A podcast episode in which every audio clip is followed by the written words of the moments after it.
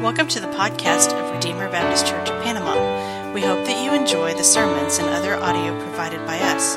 Feel free to share what you find here, and we hope that it will be beneficial to you as you seek to know and follow Christ. If you would open up your Bibles with me to Matthew chapter 21, we'll begin in verse 33. Matthew chapter 21, verse 33. Um, this passage uh, is another parable that Jesus tells us in the same context as what uh, he, we were in last week. Remember, last week, the Pharisees or the scribes uh, and the chief priests or the elders of the people, these, these religious leaders, they come to Jesus in verse 23 and they ask him, By what authority do you do these things? They're challenging Jesus' authority. And Jesus responds by basically saying, you know, what authority did John the Baptist have? I mean, was it from heaven or was it from man? And they didn't want to answer. They, they didn't want to answer. They, he called them out on their bluff, so to speak. Um, and then Jesus gave this parable about two sons. And this parable confronted the Pharisees, or they, it confronted these religious leaders with uh, the fact that they were like this son who, while they were enthusiastic, saying, Yes, we'll, we'll do the Father's will, they didn't do it. They didn't do it. Um, showing their hypocrisy. Now, today, uh, Jesus tells us another parable uh, in this conflict with the, these religious leaders, and, and this parable is a little bit different. This parable, um, it, it's more like an allegory.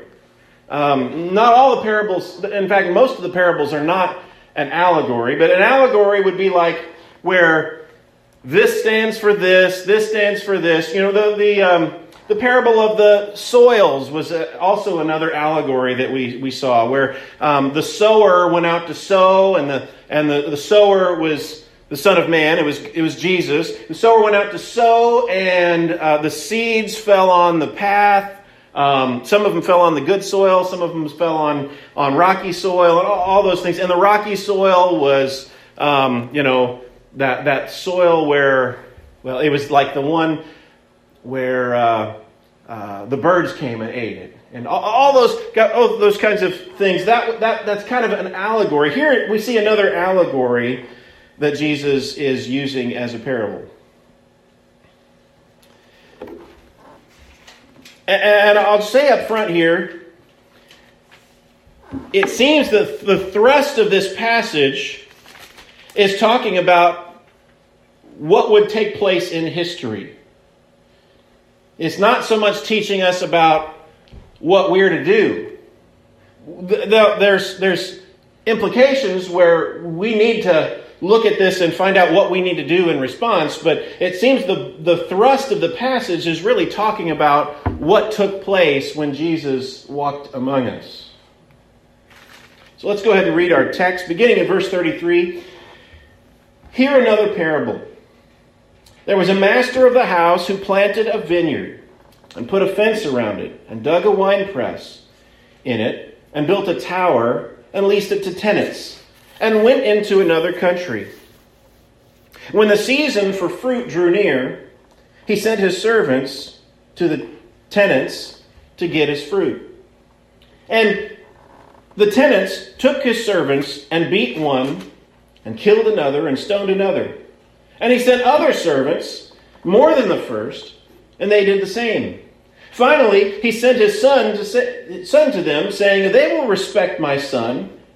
But when the tenants saw the son, they, did, they said to themselves, This is the heir. Come, let us kill him and have his inheritance. And they took him and threw him out of the vineyard and killed him. When therefore the owner of this of the vineyard comes, what will he do to those tenants? They said to him, He will put those wretches to a miserable death and let out the vineyard to other tenants who will give him the fruits in their season. Jesus said to them, Have you never read in the scriptures, the stone that the builders rejected has become the cornerstone? This was the Lord's doing, and it is marvelous in our eyes. Therefore, I tell you, the kingdom of God will be taken away from you and given to the people producing its fruits. And the one who falls on this stone will be broken in pieces. And when it falls on anyone, it will crush him. When the chief priests and the Pharisees heard this par- these, his parables, they perceived that he was speaking about them. And although they were seeking to arrest him, they feared the crowds because they held him to be a prophet. Let's pray. Father, we thank you for your word. Your word is a lamp unto our feet and a light unto our path.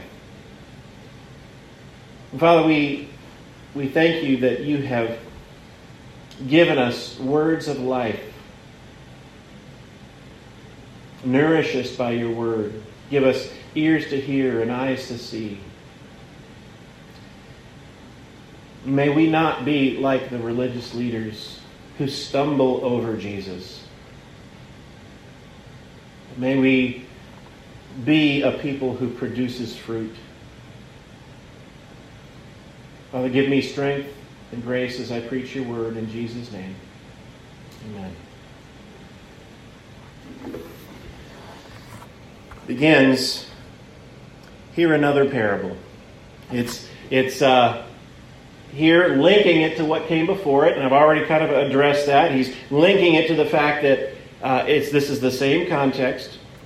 Hear another parable. There was a master of the house who planted a vineyard and put a fence around it and dug a winepress and built a tower. And I'm going to stop right there. As the Pharisees, as the chief priests, or the elders of the people, as they all heard these words, they were familiar with Isaiah chapter 5 that, that Ron read from. They, I'm sure they were familiar. And as they heard these words, they probably were thinking, Jesus is telling a parable about Israel. Because that's what that old parable was about. They were probably thinking, yeah, I recognize this story. Then he kind of changes it a little bit in this next line. Whenever he says, and he leased it out to tenants. Oh, here, maybe this piqued their interest.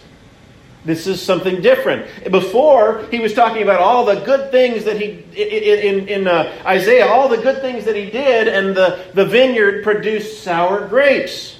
But here, there's a change. He, instead, he, he leases it to tenants and he goes into another country. So we're setting up this story. There's a good vineyard. All the things that have been that were necessary to make it produce good fruit had been done. And God or the master was letting the vineyard over to tenants, tenant farmers who would give from their produce to pay the rent and they'd be able to keep um, their portion to live on. Well, you see next, when the season for fruit drew near, he sent his servants, the tenants, to get his fruit. Um, I'm going to go ahead and just kind of break down the the uh, the uh, met, the um, allegory as we go. Just like in Isaiah, the beloved who planted a vineyard, it was God, and the vineyard was Israel. We have uh, here, the master of the house who planted the vineyard is God, and the vineyard, again, is Israel, just like in the Isaiah passage. And the tenants, the tenants are the religious leaders, the chief priests, and the, the, the, the people who read the word and studied it and taught the people. The, these were the, the religious leaders, these were the tenants. And the servants that he's sending to them to come and collect the rent, basically, those are the prophets. He sent prophets to the people, and what did the tenants do? The religious leaders do? They beat one, killed another, and stoned another. And again, he sent more servants, more prophets he sent to them, more than the first. And they did the same. And, and, we, and we see here, I, I think this is how the, in, in the Old Testament, you had God sending his servants, the prophets. He, he sent them Moses. Now, they didn't kill Moses, but he sent them Moses, and you know, Moses was up on the mountain. He was getting the law, and when he came down, what were the people doing? they were having a party and worshiping a golden calf. He, he sent people like the judges. And you know how the book of Judges ends, maybe. Maybe you have, maybe you don't. I won't spoil it for you. he sent prophets like Samuel. Samuel, and how Samuel was so disappointed whenever the people they wanted they wanted him to appoint a king like the nations. They he, he sent um, um, Jeremiah. Well, yeah, I'm going to get to that. I'm going to get to that. He sent um, Elijah and Elisha and all the prophets that we see in, in the book of Samuel and Kings. Okay? Uh, all those. And, and maybe these are the first prophets that he sends, the set of first prophets that he, that he, uh, he sends. Uh, the Jewish um, tradition calls these the, the, the former prophets the ones that came first, and then the latter prophets maybe maybe are the ones that uh, he sends the, the, more of, like Jeremiah, like Jeremiah, like Isaiah, like uh, Ezekiel, like all these other latter prophets who who come and the people mistreat them, they abuse them. You know, Jeremiah was thrown down into a cistern and left for dead. They abused the prophets. They killed the prophets. There were some, there are some of them that were killed. And as Jesus tells this parable, he's pointing out how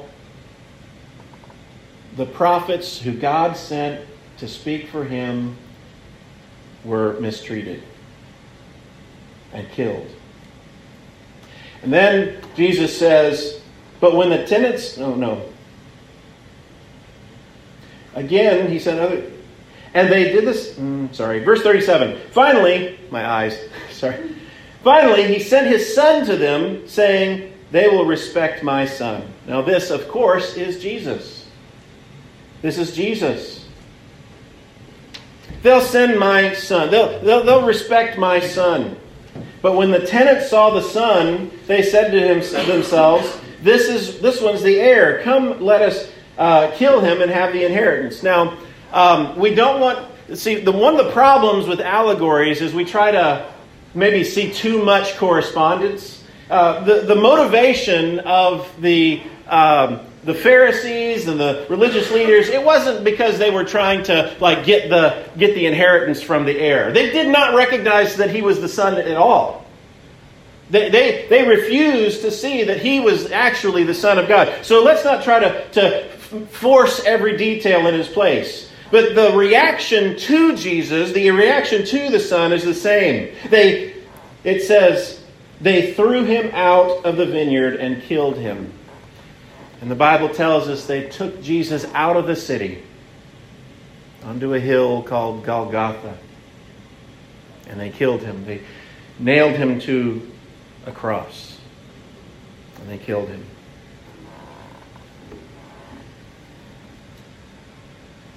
Jesus is speaking about something that hasn't happened yet in this parable. Here, they're getting ready. They want to arrest him. They desire to arrest him. Eventually, they want to kill him. And he's telling them what they're going to do. And he asks the question When therefore the owner of the vineyard comes, oh, the owner of the vineyard's been forgotten about. These, these uh, uh, servants, these, these tenants, they, they have the wrong idea. They think, oh, if we kill the heir, we'll be able to take the inheritance. But they're forgetting that the vineyard owner is coming. The vineyard owner is coming. And Jesus asked them, when the vineyard owner comes, what will he do to those tenants? And they get the picture. He says, He'll put those wretches to a miserable death and let out the vineyard to tenants who will give them the fruits of their season. He said, He'll take it away from them, kill them, and give, give it to somebody else who's going to take care of the, of the uh, vineyard and give him his, his proper rent. He'll, he'll, they'll produce fruit.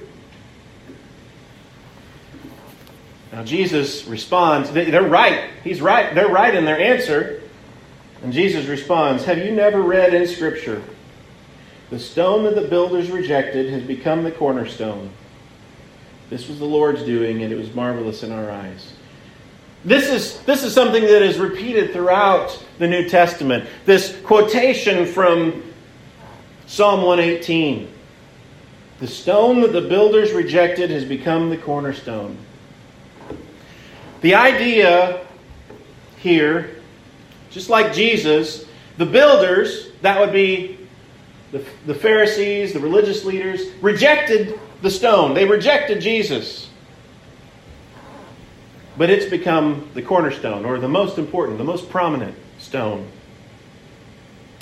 Um, this was probably, as it was written in uh, Psalm 118, maybe it was about David. You know, David, he was overlooked, he was rejected. When David was first written about, he was out in the fields shepherding taking care of his father's sheep. Samuel overlooked him. Um, his father, like, he didn't call him out with all the other sons to be looked at to see if he could be the one anointed as king. His brothers, all they thought, oh no, he's just the he's just the kid. So the ones that was rejected by even Samuel and and uh, Jesse and David's brothers. He was rejected. This one has become the, the capstone, the most important, the most prominent. He was the one who was to be king. Because while man looks at the outside, God looks at the heart in David. Just like David was overlooked, just like David was rejected, the Messiah, the one who David was a type of, would be rejected by men. And he would become the cornerstone. It says this was the Lord's doing.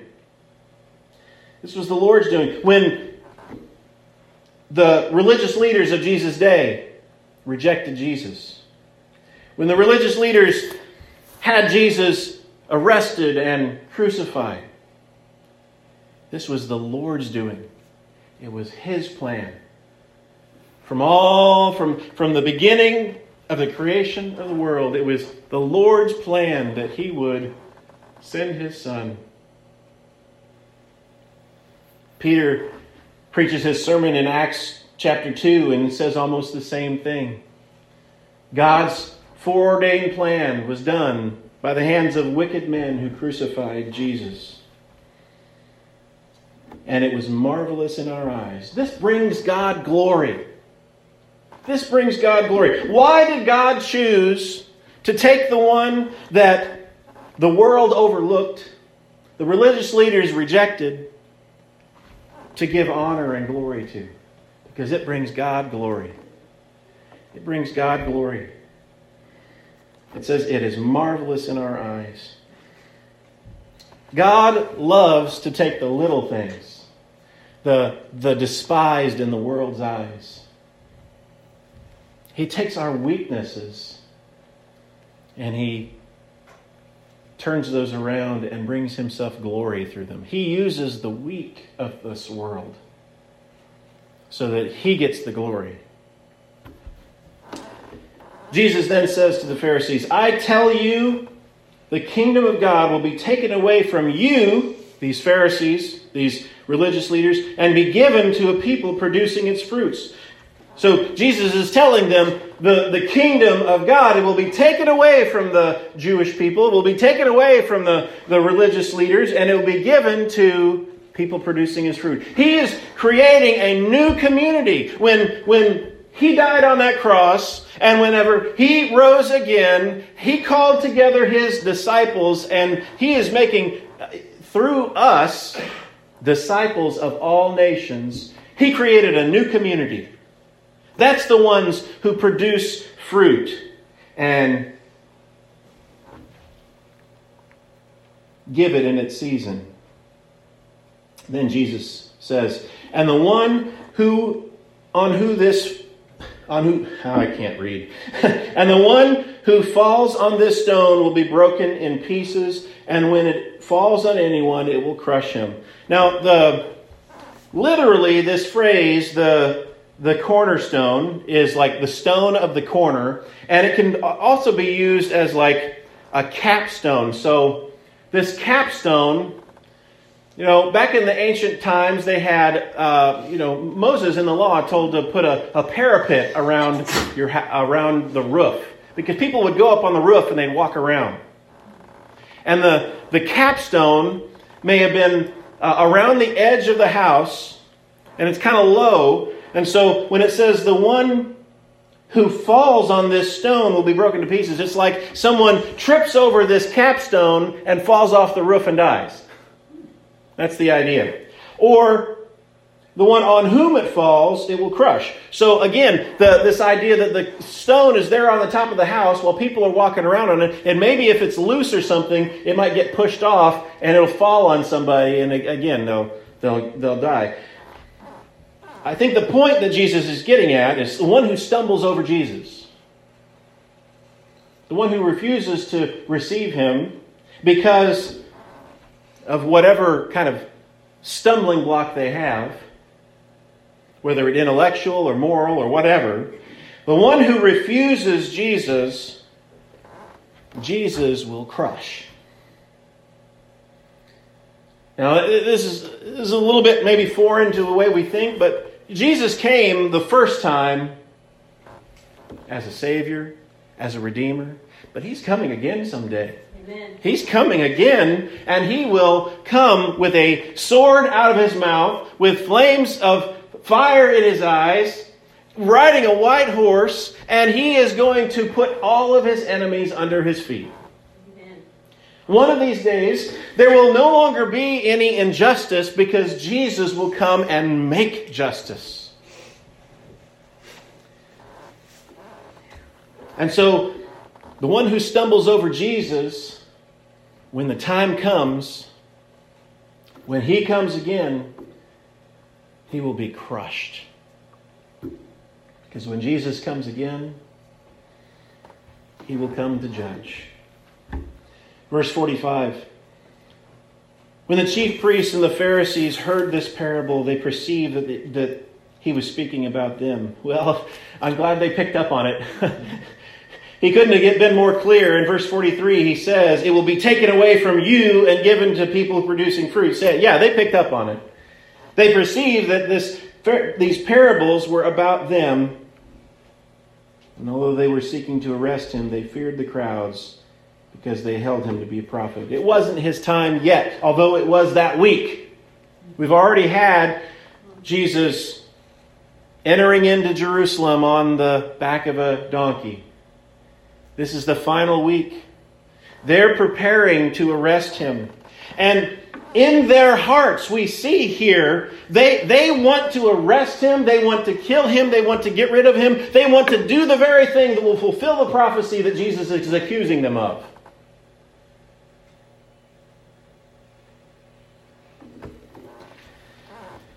So we've explained the text. This is what Jesus has said to these Pharisees, these religious leaders. Now, what does that mean for us? What does this mean for us? This is our hope. Jesus, the Son of God, was sent. And while some rejected him, his death in his rejection was marvelous in our eyes. It was for us. This is a picture of the gospel. While Jesus was rejected by many in his day, he his rejection led to him giving his life on a cross for our sins. If this did not happen, we would, we would all go to hell. Jesus, in God's infinite wisdom, it was God's plan that Jesus would go to the cross and he would be the sacrificial substitute for us. We are sinners. All of us. We have all broken God's law. We deserve no more grace than these Pharisees. And yet, Jesus took our place. We're not to have the attitude of the Pharisees and stumble over him. We look to him. We find forgiveness and grace. We find a home at the cross. We are adopted as sons and daughters. We are justified. We were guilty. We truly did sin. And yet, because of Jesus and how he satisfied God's divine justice by taking our sin upon himself, by paying our debt on the cross, we have been declared righteous. Are we really righteous? We are legally declared in God's eyes righteous, and we are becoming more and more righteous as we grow in sanctification, never to reach it perfectly in this life. But one day, Jesus will present us faultless and blameless before Him. One day, we will be perfectly righteous, never to sin again.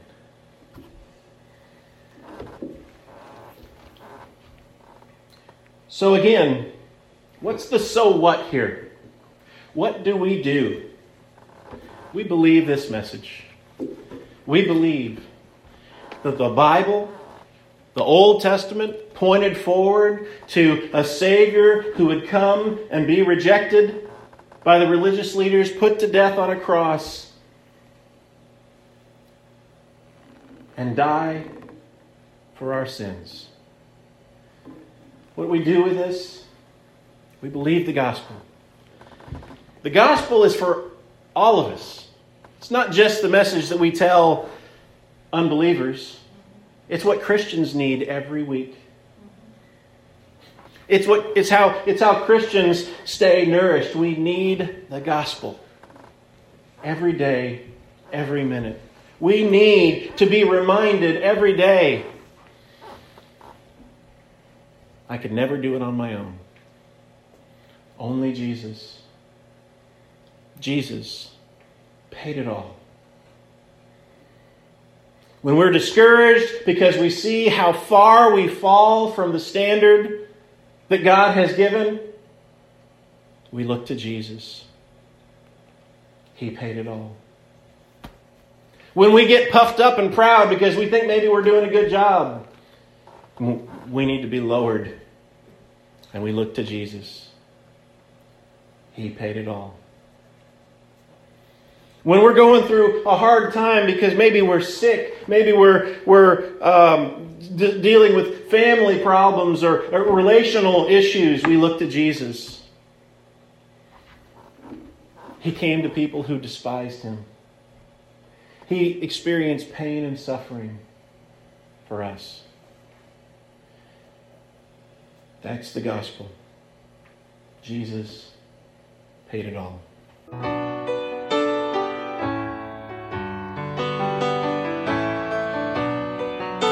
Listening to this message from Redeemer Baptist Church of Panama. For more information, please visit us at RedeemerBaptistPanama.com or you can like us on Facebook.